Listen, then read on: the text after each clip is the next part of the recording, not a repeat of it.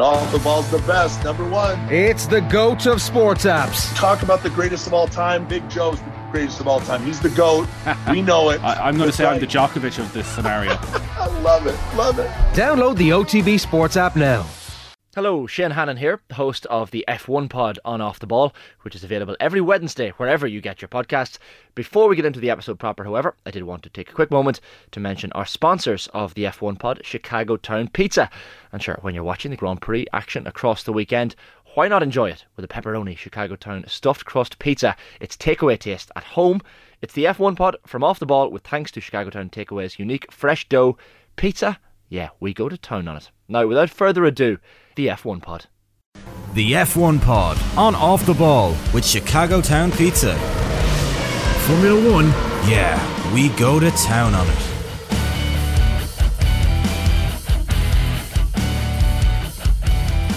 All right, you're very welcome along. It's episode five of the F1 pod and off the ball. We're really motoring now. Excuse the pun.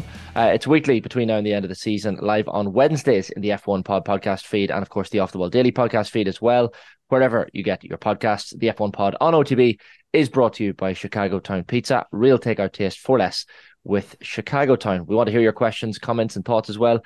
Uh, as per usual, you'll get myself on Twitter at Shane Hannon01 and uh, delighted to welcome for episode five. We're welcoming back Bernie Collins, the Formula One pundit and former strategy engineer who was most recently the head of race strategy for the Aston Martin Formula One team, and Declan Quigley for his first appearance, motorsport journalist and broadcaster. Bernie and Declan, how are things? Thanks very much. Yeah, it's good to be back. Yeah. Absolutely. Yeah, cheers. Thanks for having me, Shane. Yeah. Good to have you both on for sure. Good to catch up as per usual. Um, I, I, guess it's um, it's it's Groundhog Day once again when we're looking back at the Austrian Grand Prix. It's it's tough to uh, to start anywhere but Max Verstappen. Uh, really, Bernie, isn't it? It's it's it's just one of those things that um, I guess Formula One head honchos would have liked a bit of a title race and a, and a tighter one for the year. But Max Verstappen, uh, you know, his final pit stop, even he, you know, he's leading the race by 24 seconds. He's got that window of some supremacy, and he goes for the fastest lap. It just kind of highlights how dominant he's been.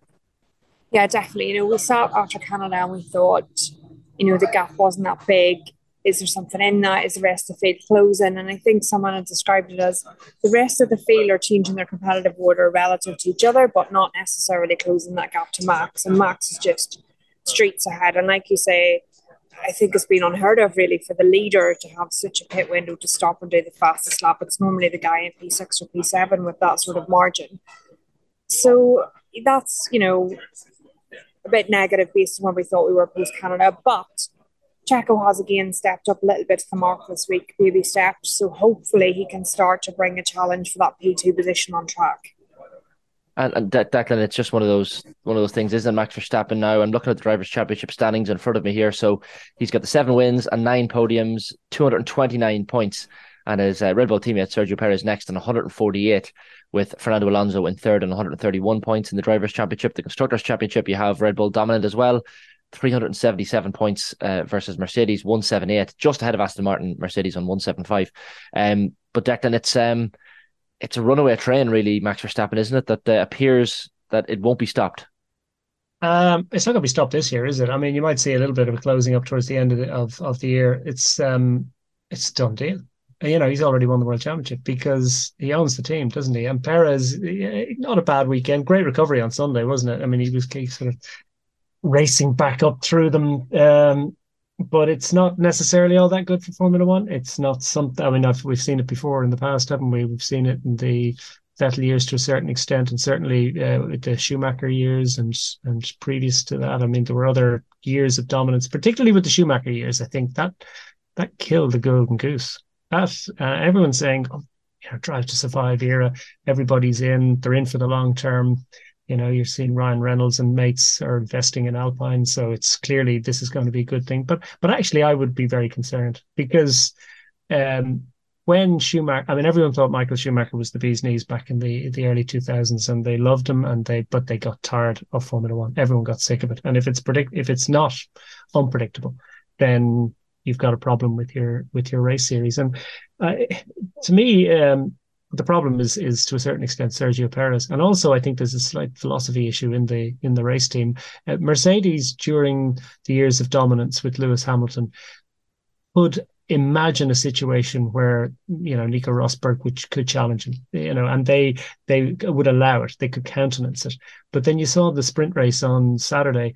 Uh, Sergio gave him a bit of a lean on the run to the the third corner, second corner, whatever it was, and um, uh, I mean, it was like he's panicking, he's shouting on the radio, he's getting annoyed, and then afterwards, Christian Horner is saying, "Well, we better have a word with them." You know, uh, in in Mercedes, the rule is you don't if you, as long as you don't crash into each other, do what you want. And mm-hmm. I think that that was pre Drive to Survive. I think Toto Wolff and his clan at, at, Mercedes kind of figured out that you've got to let them race, or else we've got nothing to sell here. We're not going to sell our Mercedes cars next week. So, you know, you've got to let the sport and you know breathe because and what Ferrari did back in the Schumacher years, they let uh, you know, Rubens Barrichello stew and Eddie Irvine was very much, you know, second best. And it, the same thing to a certain extent is happening, I think, with Sergio Perez. He's he's fighting, he's fighting, got a couple of wins this year.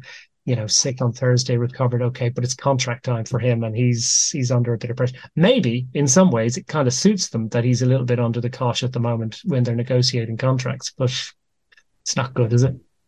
No, and, and, like Bernie, it's a, it's a fifth victory in succession, seventh of the season, forty second of his career, and like, do you share the same uh, concerns maybe that that Declan has in terms of the, I guess, the interest levels in the sport that that can sometimes wane when a driver has utter dominance? Yeah, I definitely see that, and I, I you know, totally agree that it's very hard sell. Even you know those of us within the sport you know i'm interested in the midfield battle. I'm excited to see what's going on behind. I'm very much looking at the sort of p2 p3 p4 anyone could end up in those like second or third podium steps at the minute and that is very exciting. But that is a hard sell to the general public. It's hard to sell that you're not competing for the number one step and we're actually waiting for something to go wrong with Max Verstappen, a reliability issue, an incident to turn one, whatever it might be, and that's what's going to bring us a, a different result in the race. So I do share the concern that it does become um, mediocre in a way, but it's upon those of us that can to try and sell that battle further back. It is a, a much, much harder sell, I definitely agree. I think it's interesting the points about how the team's formatted. I think that Red Bull team is very much built to get around Max. Um, but in many ways, I think the Mercedes team is built around Lewis. They maybe just have, you know, potentially a stronger second driver to Lewis, or have had over the previous few years, let's say, that have pushed him that bit harder, maybe, um, and are more open to racing on track than potentially the Red Bull is. So it's it's interesting to see.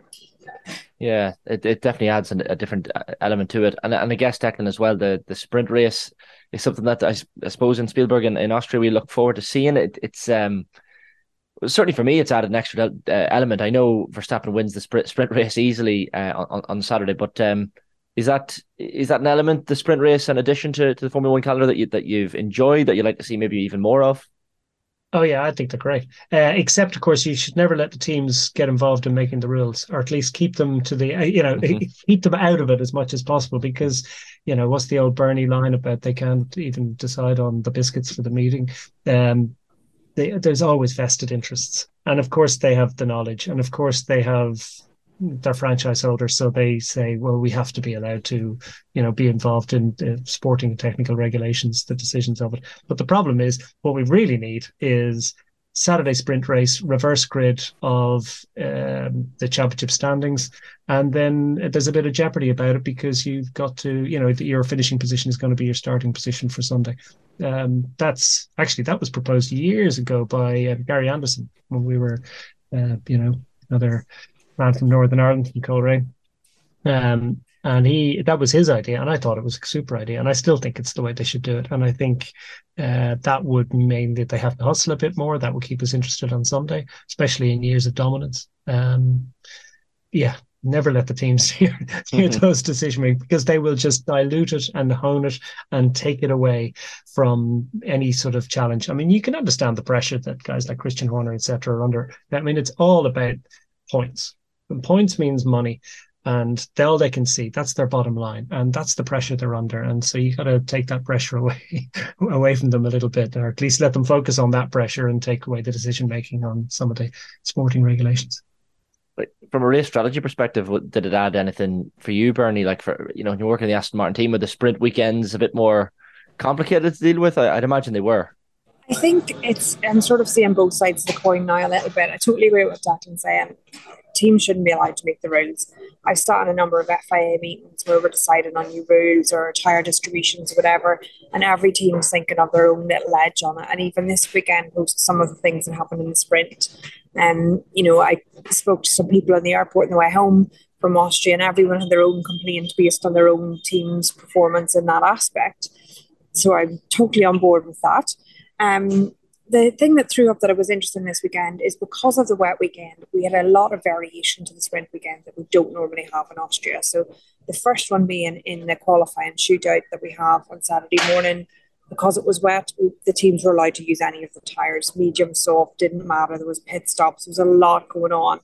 And I think that brought a much more interesting sprint shootout qualifying than what we would have had otherwise because are they going to run a new medium? Are they going to run a new soft, which is quicker? There was a lot going on. There was a lot of pressure on the drivers, a lot of decision making that I think was very valuable. And equally, the sprint race, we had 11 of the drivers do a pit stop, which we never see in a sprint race.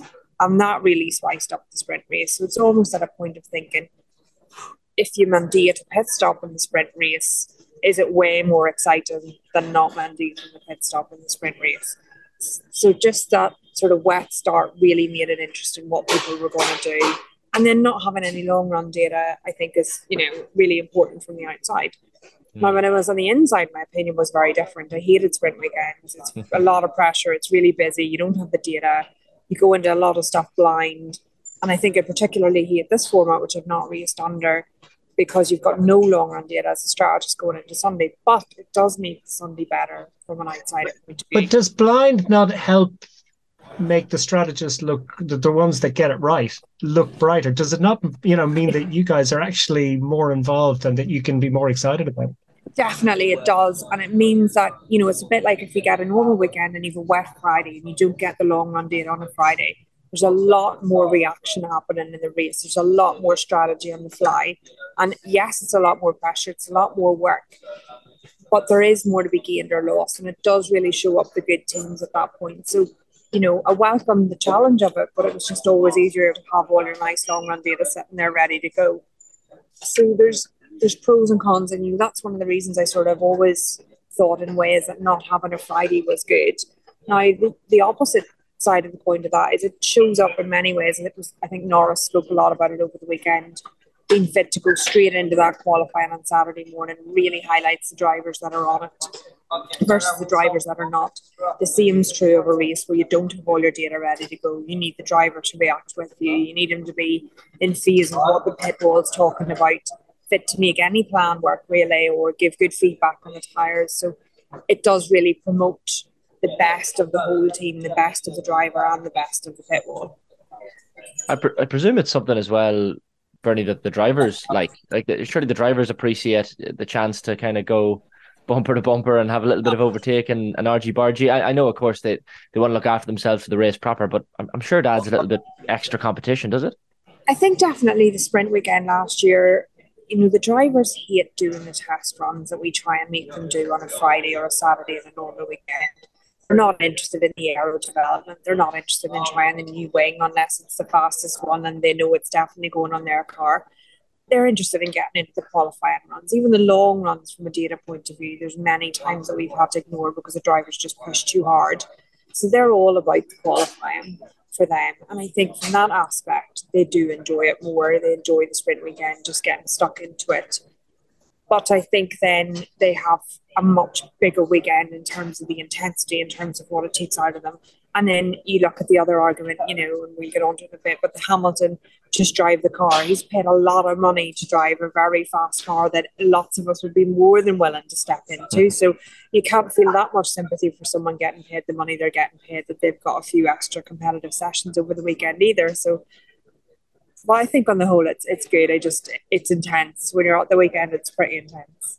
Yeah, hundred percent. I can imagine. We'll come back to that Hamilton radio uh, commentary shortly as well. But um, Declan, we should touch. So on maybe so maybe three laps qualifying for the sprint, and then uh, we've got to figure out something here. But because qualifying is the best, isn't it? And a one lap shootout, I mean, they're the best of the best. And you're absolutely right. Uh, Verstappen would probably have, you know, 150 point lead in the championship now because he's better. Uh, and yeah, if if the format was honed more towards the driver, but you know, um, so I, I, mean, all the time we're tweaking with the rules, tweaking, tweaking, tweaking, trying to fix the situation now. And of course, you don't know what's going to be, what it's going to be like in two two months' time, two weeks' time.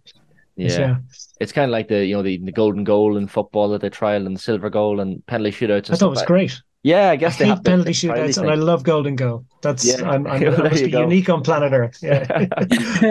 yeah. Whereas I love penalty shootouts. You see, this is the thing. It might be because Mayo and County Monaghan won one last weekend, but sure, we'll we'll so have to talk about that. We'll leave that for the Gaelic, Gaelic football. It was on both. Yeah, this is the thing. Yeah, but that's the thing in Formula One. At least they're trying these things, you know. And I guess in, to some degree, it's trial and error, you know, to kind of come up with new ideas that, that are going to bring fans in. Um, I guess one of the things, Declan, from from Austria that that uh, I guess will drive fans mad is the track limits rulings. Um, and and you look at the, the the orders of results. So you had fresh penalties handed out to Sainz, Hamilton, Gasly, Albon, Ocon, Sargeant, De Vries, and Tsunoda. Um, and then uh, if the final order changed, Sainz loses his fourth places, drops to sixth, Norris up to fourth, Alonso to fifth, Hamilton and Russell switching places between seventh and eighth, um, and Stroll moves up to ninth, Gasly to tenth. It's just it's a bit of a mess, Declan, isn't it? When when you have this this sort of thing happening. It's an absolute and total and utter complete mess. Uh, oh, did I read there were twelve hundred different reports sent to the stewards over the weekend? Yeah, twelve hundred potential violations, which is which is insane. I, I also saw uh, one um, commentator um, or analyst suggested today that you just ignore track limits on Sundays. You know, they, they only count for qualifying. Maybe I don't know, but then you've got to say it's like Middle Eastern rallying back in the day where they yeah. completely redesigned the special stages depending yeah. on where they want to put their car. Um, uh, I've also seen suggestions that maybe a strip of grass, you know, people are saying more sausage curbs, they they rip the cars asunder, but maybe that's the penalty you pay. And potentially you've got more safety car situations or, you know, uh, or worse, you know, you've got a, a dangerous accident, but surely it's better than having a wall there. It's definitely better than gravel you know, having the high the high grip tarmac on the outside seat. I mean, that's still that's got to stay there, hasn't it? So I think probably sausage curbs is the way to go. More more of them, and you just have to. The drivers have to be penalised for their indiscretion. They won't take it all the way to the wall and beyond, which is what it is. The virtual wall, isn't it? That that uh, white line on the track. So I mean, we think about the Wall of Champions uh, in in Montreal, you know, mm. and they all hit it over the years, but actually, very few people hit that wall, you know. Whereas you've got twelve hundred reports of people going over that white line. You can't put a wall there, but you've got to put something, and it's just ridiculous having track limits. It's just nuts, you know it is fairly insane because even like I'm I'm looking here, Bernie, like even someone had, had reported that even if you had just 100, 100 infringements, that would mean the stewards were making a track limits judgment every 51 seconds in Austria. So you can see how things would, would, would slip through the net and not be not be seen. But you know, all these track limits infringements are just silly, aren't they? Yeah, it's definitely it's something that we need to sort of look at in the race. We've not we've seen it in qualifying a lot, and we were expecting to see it in qualifying. We we're expecting to see a number of lap times deleted. And actually, this year, in many ways, it was almost better than it was last year. And in the race, I wasn't expecting it to be such a thing. And looking through some of the videos, I think one of the things that stood out to me when I went through some of the analysis from the race is actually it prevented the stewards making calls on other things which are more relevant. So there was a number of drivers I noticed that um, incorrectly entered the pit lane. So I noticed at one point a driver in the wet cut across the white line that they're meant to be inside in the pit lane, and I noticed another driver during the race going the other way. So there's other penalties that are meant to have been, you know, given out during the race that I feel are missed because the stewards are just overworked. And you look at, you know, someone mentioned sort of in, in Austria over the weekend, you look at you know, in tennis or any of these things, we've got a lot of cameras well set up to accurately predict if a ball is inside or outside the line. Why aren't we using what can we do more in technology that means it's not someone manually going through some videos to figure out if a car is in or out. We do have sensors in the track, but it shouldn't be to that that scale. And I do totally agree with Declan that it needs to be something physical that says you won't go there. And you can guarantee if there's a physical block there, whatever that may be, a sausage curb, gravel, a wall, it won't get hit so often. So, and I, I imagine if we went back to Austria this week, for example, the drivers would be a lot more careful on that car. They've just been getting away with it for years in the race and assumed that was going to be the case again. Yeah, and that's the thing as well, Declan. Like I mentioned, those you mentioned those twelve hundred potential breaches. In the end, they found eighty three rule breaches by drivers after the race, after more than twenty during the race. And uh, you know, those eight drivers I mentioned, like some of the penalties went from five seconds for Tsunoda up to you know ten seconds for others. De Vries at fifteen seconds and a, and a thirty second penalty for for Ocon. Uh, so it's changing. Was it two, two drivers didn't didn't infringe? It's uh, it's in insane. race, I, think. think. that was. I Yeah. think that's correct. Like, and that's just. I guess. Look, the the other side of this is that these are the twenty best drivers supposedly in the world. So there shouldn't be this many uh track limit. uh, You know, I guess uh breaches across a race. But at the end of the day, this is just a number that's that's far too many to make the sport enjoyable. Can you not just restrict the cars somehow? I mean, you know, they do it in indoor karting, don't they? Yeah. if you're naughty or whatever, they slow you on the way back to the pits. I mean, they can not just slow you down at the, you know, at the pit stop. I like you say, it, it should it should be automatic that it's understood that it happened, and then instantly the penalty can be applied to the to the vehicle somehow. I mean, you can't slow them out down out in track because that would cause carnage, but maybe slow them at the next pit stop or something. You know, that yeah, Yeah, change it up. good I riff just on that one. We, we just can't have decisions being made post race. You know, we could have been Right. in a situation this weekend where the podium changed, and that's pretty unacceptable for something as simple as track limits and you know lap five, lap six, whatever of the race that we're deciding it half an hour after the race is a bit unacceptable, really. People hate them.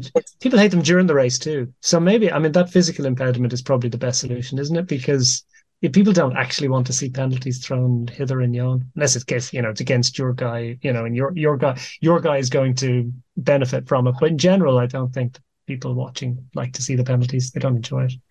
Yeah, it's a, I think for, from a fan's perspective, I, I, you don't like it. Like even when the race is punctuated by safety cars, as it, as it was to an extent in Austria as well, that that also I get kind of breaks up the the atmosphere and the tension and the and the jeopardy for, for fans. So this is kind of similar, Declan, isn't it? You, don't want jeopardy broken, and you don't want the race broken either.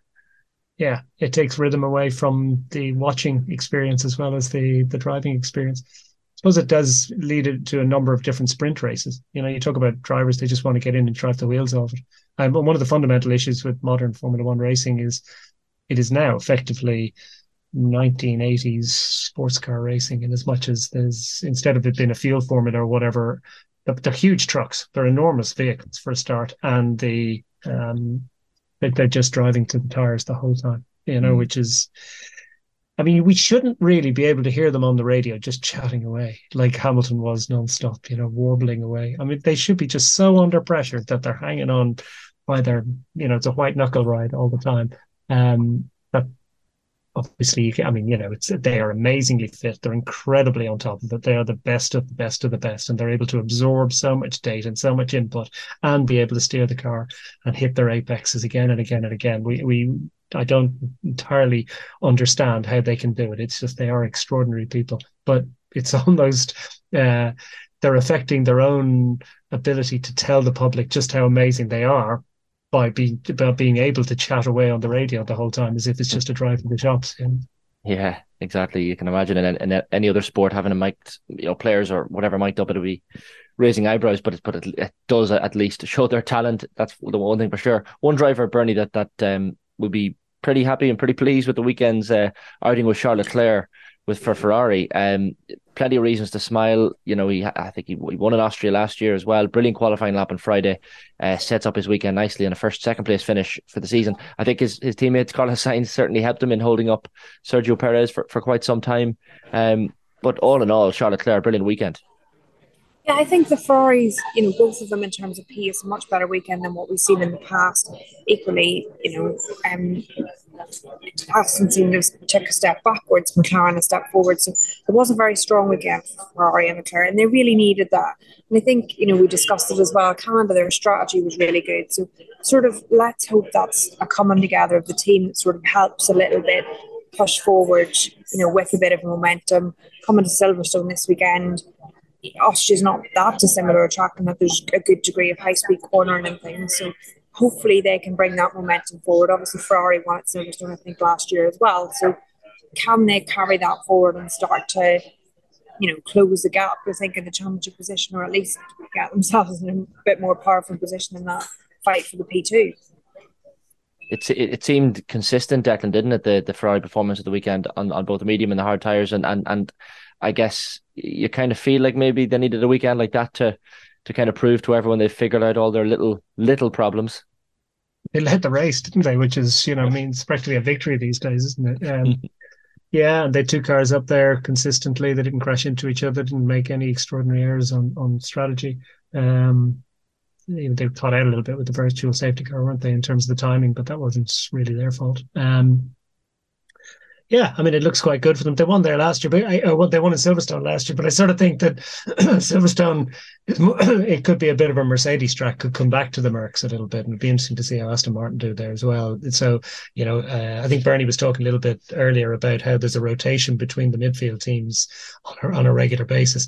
And Toto Wolff was saying as well that some of the teams, I mean, notably McLaren, had their upgrade came, looked like it made a difference. Um, you know other teams are going to be coming with a different upgrades at different times and then it'll be cycling through and that, and that's what's going to happen. There's going to be a rotation in, in midfield. I mean midfield starts right behind Red Bull doesn't it? It's again all the way to the rest the, to the bottom of the grid. It's actually like as Bernie was saying it's actually savage stuff. It's amazing amazing racing if you take the Red Bulls out of it. So mm. you know maybe be careful be careful what we wish for. You wouldn't want to change too many things because maybe it'll evolve to a point where we've got almost all the teams that are competitive for the race win or close to it you know? Yeah, I suggested yesterday, Declan, that what I'd like to see is, you know, we're all thinking Verstappen's going to nail the championship down pretty early, but at the point that he nails it down, I'd like to see him not compete anymore. Right. Back it in. Niki yeah. Lauda did that in 1977. He couldn't get away quick enough. You know? I don't. Was, I don't mean. I don't mean. I don't mean pack it in forever. I just mean for the end of the year. So the last yeah. ten races, whatever it is, if the championship's done, we get a good fight between everyone else for the P1 position. I'd just like to see once you've secured your place in the championship, you no longer take part in the rest of the year, just to see a good fight for P1 in the last remaining races. Yeah, yeah. winning out, winning yeah. out. Yeah. Give us some new uh, some new P1s, new new podiums as well. That'd be nice. Um, so if Max happens to be watching the F1 pod this week, certainly maybe pay attention to what Bernie said there and duck out once you have the championship secured. Things change though, you know, like uh, um, when Button won in 2009. I mean, they just, I mean, they had their tweak, didn't they? Um, with the with the uh, diffuser. Uh, but uh, they were rubbish in the second half of the season, weren't they? That Brawn, I mean, it, like they absolutely flew, and then the, the, I won't say the wheels fell off. It's a bit of a, an exaggeration, but he kind of limped to the title by the end, and he had it won. You know, so you know things can change. Yeah. Yeah absolutely. Uh, we're going to pick up in just a second, guys. We'll take a, a very short ad break here on the uh, F1 pod and off the ball. It's episode five, um, and we have uh, Bernie Collins and Declan Quigley with us, and we'll be back with you on the F1 pod in just a sec. The F1 pod on off the ball with Chicago Town Pizza. Formula One? Yeah, we go to town on it. All right, you're very welcome back to episode five of the F1 pod on Off the Ball. We have myself, Shane Hannon, we have Bernie Collins, the F1 pundit, and uh, who was most recently head of race strategy for the Aston Martin Formula One team, and Declan Quigley as well, the motorsport journalist and broadcaster. Uh, you'll get the F1 pod and the F1 pod podcast feed and the Off the Ball daily podcast feed, wherever you get your podcasts from every single Wednesday. Uh, we want to hear your questions, comments, and thoughts as well. Tweet myself at Shane Hannon01 if you have any of those. We were discussing, um, Bernie, before the ad break there, Ferrari and um, a good weekend for Charles Leclerc. I guess one of the highlights, and, and, we kind of said this that you know you want you want a bit of a battle in the midfield, and we're kind of getting that at the moment. But the um, the battle between Carlos Sainz and Sergio Perez was one of the highlights of the weekend. Yeah, it definitely was, and it's nice to see. It, it, I was concerned going into it how much um, Perez might fight it. He might be sort of trying to just get a good finish under the belt and not necessarily be spinning off into the gravel at some point. But yeah, there was there was very tight between them there and seemed quite evenly matched. And a lot of, you know, a lot of us made in the commentary at the time just some of the thought that someone like Max was putting into his racing and like not overtaking into turn three. So we still had the DRS out of turn three. And, you know, Checo eventually got there with that. But there was quite a lot of, of good fights between them in that stage of the race. And I think will have affected the progress of Checo made. And I think without, you know, the early VSC that Ferrari took, I would struggle to think that maybe even Checo would have got there to close down the gap to those guys at that point. So it is quite interesting how that progressed through the race for them. Um, Declan, we might uh, move on to Lewis Hamilton and Matters Mercedes. Uh, we were discussing how Silverstone is one of the tracks that maybe they've traditionally done done very well. Um, uh, Hamilton was one of the the earliest track limits, um, I guess, victims of uh, his five second penalty. Um, and he was fuming. Uh, uh, you know, you could hear him in the car radio. And eventually, we said it earlier, Mercedes chief Toto Wolff intervenes and says, "Lewis, we know the car is slow. Please drive it." With a clear uh, sense of irritation in his He's his a great voice. manager, isn't he? He's, He's I mean, it's just yeah. it's it's certainly entertaining for us, but but uh, clearly Hamilton is in a place right now where he is frustrated. Yeah, he's fuming, but he's been fuming since 2007. I mean, that's why he's great. I mean, he, he is just what he is. I think he's the greatest ever. I mean, you can't compare ears and all that sort of stuff, you know, Fangio, Hamilton, but he is, he is just extraordinary. That that he's still motivated, still interested. You could, you know, similar, similar applies to Fernando Alonso, but I think slightly breaks my heart to say it, but I think that uh, Hamilton's probably quicker, you know, and and I think he is the most remarkable human being. I, I don't know where he gets the motivation or the interest, but it really matters. And he, yes, he's absolutely really really frustrated. And they had a bit of a minging weekend. They dragged a little bit out of it. I think it could come back to them now this uh, this coming weekend. We'll see to the marks. Um, uh, but um, his frustrations you know he does express them. He makes himself probably less popular with the casual uh, race fan as a result. Um even the not so casual race fans. Um but who cares? He's he's in the job to win. And he he carries his team by badgering them by hectoring them by you know challenging them by getting annoyed. And he's not the only one in fairness, I mean, Max Verstappen tends to get a bit grumpy.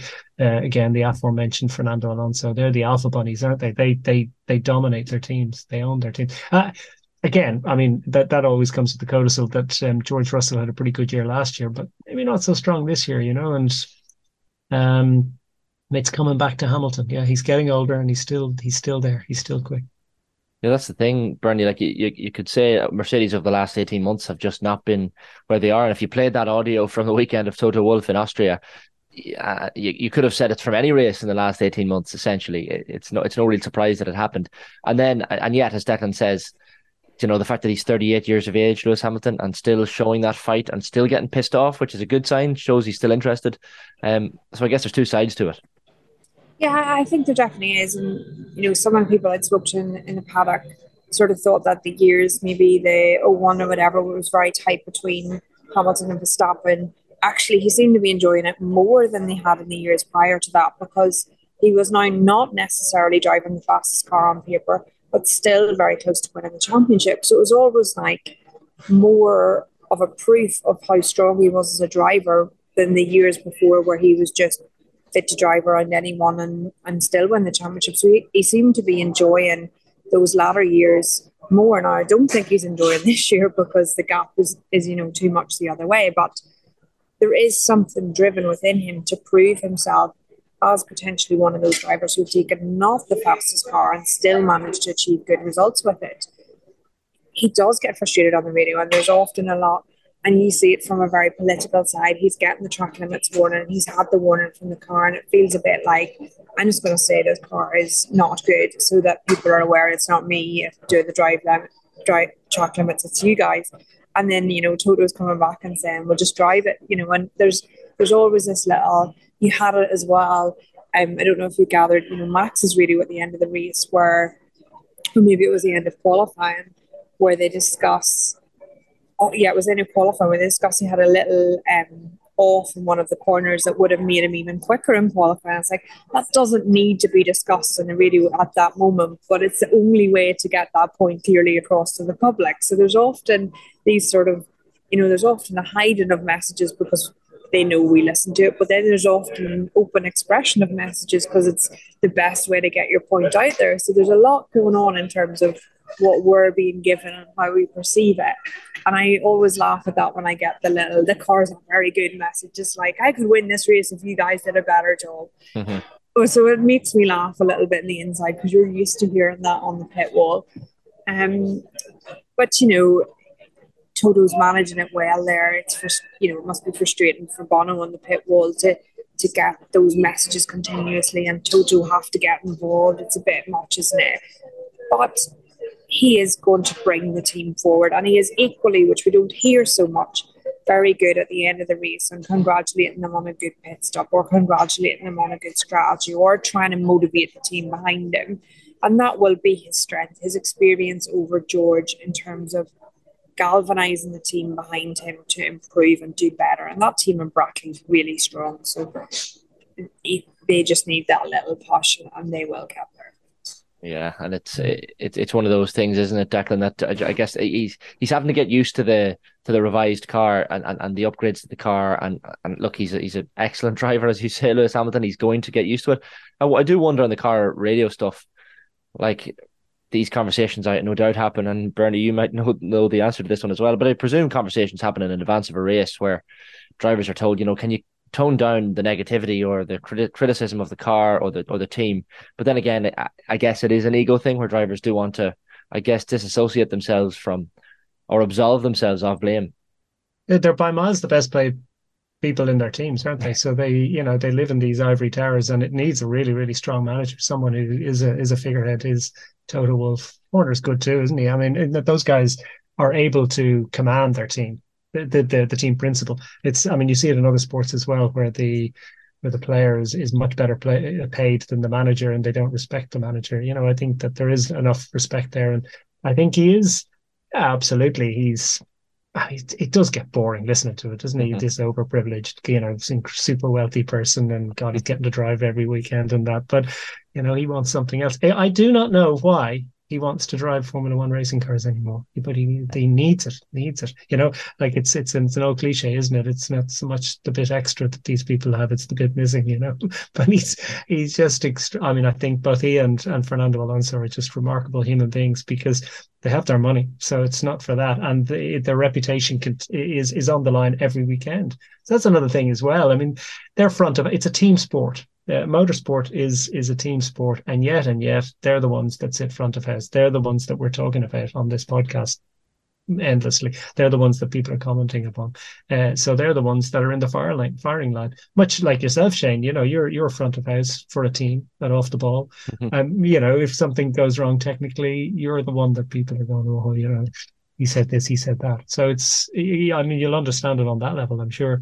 Yeah. Um, so yeah, I can, I can feel the frustration a little bit. And you, I could understand why a guy like him would want to sort of manage and manipulate the message. But Plus, of course, they're they're constantly talking to the ref, aren't they? They're like um, Johnny mm-hmm. Sexton, you know, badgering referees, constantly hectoring and annoying them, you know, and irritating them, but but trying to force their own agenda, just trying to get what they need out of it. Mm. Yeah, no, Michael, no, just comes into my head as soon as you you, talk about uh, the team engineers and the team principals talking to the referees. I'll, I'll, never get that phrase out of my head. Um, but I know it is is similar, and that that's that's a good thing point on, on, on the age as well because we even had Jason Quigley and Donegal boxer into the, the studio this week and off the ball, and he was talking about you know he's 32 now and just after another 12 round battle over in Madison Square Garden, and he said he was driving from Dublin Airport up to Donegal and uh, you know he was debating where he goes from here, whether he hangs up the gloves, and he said he just it just struck him straight away. He wants to get straight back into the gym. So I'm always impressed by these guys like Hamilton and uh, like Alonso, like yourself, Declan, who at, at at their age still seem to find the love of the the sport, love of the game from somewhere. Um, they, they clearly drag it from out of themselves. But for, but fair play to them. But, but it's but it's but it's to want to be at the top level. I, I don't find it even remotely surprising that they'd want to drive racing cars. I mean, but lots mm. of guys can go off, um, you know, historic racing or do sports car racing or do something at a slightly lower level where the intensity and the pressure isn't there, and they can still have the have that feeling, have that sense. Of, you know, we've seen how many guys have stopped in the last bunch of years and they've stayed racing. So that that would make sense. But to be able to stay and want to stay at that level, eh, you know, for uh, for Alonso and Hamilton, I just find remarkable. I guess one one positive for Mercedes, Bernie, from the weekend was that uh, your own former team, Aston Martin, had a, a similarly per weekend. I guess both Fernando Alonso and Lance Stroll um, bit of a slow reaction maybe to the virtual safety car and and uh, I guess the the pit lane time loss that they had from there. They just didn't have a great weekend. Yeah, I was I was very surprised by a few of the Aston Martin decisions, really. And uh, the first thing is I was surprised at the pace versus McLaren and Ferrari in particular. Um, but yeah, the, the VSC come out. We always have a plan for what we're going to do under safety car, what our stop laps could be, when we would take it you know, if we think of Lance as a standard, Lance started on the medium, to stop the second lap on the safety car is a mistake. Something's gone wrong there. They had enough time to react the first time round. Hamilton had stopped. And I don't understand why on the medium tyre, except with the pace of the Red Bulls are trying to get to our positions like the Red Bulls, it wasn't the right thing to do. Alonso was less clear cut because he'd started on the hard tyre. So I can understand the delay there. But again, there should have been a pre discussion about it. You know, in those laps running up to it, there would have been a discussion about what they should or shouldn't do. And then almost the worst thing they could have done was stop both cars on the second lap. So Lance has now lost the time time because he's got to make a gap to the car ahead. And based on what happened in Canada with Norris getting the unsportsmanlike behaviour penalty for opening the gap too much, teams should be hesitant to do that anyway. But I don't I don't know how much of the coverage you watch, but one of the things on the grid was there was a lot going on in Alonso's car on the grid. Almost all of the engineers were around that car. There was an extra tyre set there wrapped up. And it just struck me, just in walking by it, that something was changing last minute on the grid. And in my head, based on nobody telling me anything different, I've decided that he was originally start meant to start in the medium and changed to the hard last minute it just struck me that there was a lot going on around the car. There was a lot of frantic discussions. Alonso was stuck in the middle of it. Like it was this one of these in the pit wall. You get these bright ideas from someone that you've no control of because you're not on the grid yourself, and it's just the worst thing to come to the pit wall. And it just struck me that then maybe that has spiraled into this lack of preparedness for the VSC and that team. And I don't know that that's correct. It's just sort of the notion I've taken myself based on what I see on the grid. But in any way, they should have done something different with Lance. And it, it lost them both positions, particularly Lance, because he had to make the gap and then he's missed the end of the VSC. So it was just, it's this often happens on the pit wall where one small decision spirals and suddenly you've lost loads of time out of it. For sure, they'll be looking at it. Um, but I just have in the back of my mind it spiraled from that. Or should we just do something different? Crazy combo. How, how can that happen when the staff levels are that big and everyone has their assigned and allotted roles? I mean, you know, why would yeah? I mean, okay, it all plays in. You know, yeah. I suppose the tires you're using play into your your, but surely VSC would have been you would think so, you know, and I, I just, it, it's not a good enough excuse because as soon as you started on the tire, you should get straight into your plan for it. And through a Saturday night, you come up with plans for every discussion because even the people that are starting on the hard, you want to know roughly when they'll take the VSC or what their rough plan would be. So it should have all been fully analysed, and it's not a good enough excuse because I think there will be a good review there about why they made those decisions. It's just the only thing that I can think that maybe upset the apple cart enough to get to that point. But in perfect hindsight, they should have stopped Lance lap one on a medium because that was a given, and then had a discussion about Alonso around the next lap, and that would have mean they got it, they totally got away with what they've done, and Lance wouldn't have lost all the positions that he did. Um, so yeah, I don't, you know, it's it's not something I can really stand over from their side, and they should have done a better job. Yeah, uh, but lack of preparedness. It certainly felt like a lack of preparedness, um, for sure on on Aston Martin's uh, part. I'm, I'm sure they'll be disappointed by the, by the weekend. Uh, guys, before we finish up and, and, and touch on Silverstone, we should be remiss of us not to mention uh, Declan Lando Norris's performance uh, in Austria. He seems to love it over there. Twice a podium finisher, uh, driver of the day performance, fifth on the road as well, and and they've a number of updates to the car as well, McLaren. So he clearly Norris has has responded well to those. Qualified fourth, um, and lap 28 on turn four has the uh, the overtake on Lewis Hamilton, which was a brilliant move as well. So great weekend for Lando Norris.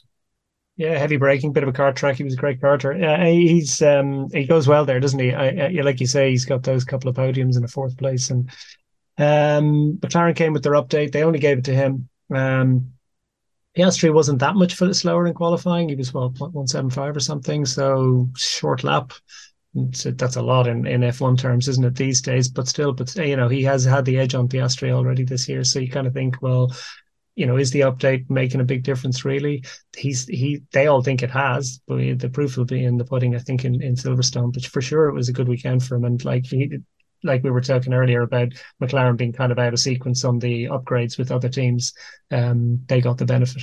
In in, in Austria, which is clearly a, a track. It's a track for Norris. I guess it's a track for McLaren as well. You talk about the DNA that even goes through rule regulation changes, and somehow teams tend to still have this ability to to uh, perform at at uh, different tracks. So we'll see. He was he was pretty good in Silverstone last year as well, wasn't he? Top six, mm. I think, and just behind Hamilton. So um, um, yeah, it'll, it's going to be a good old scrap yeah, behind the Red Bulls.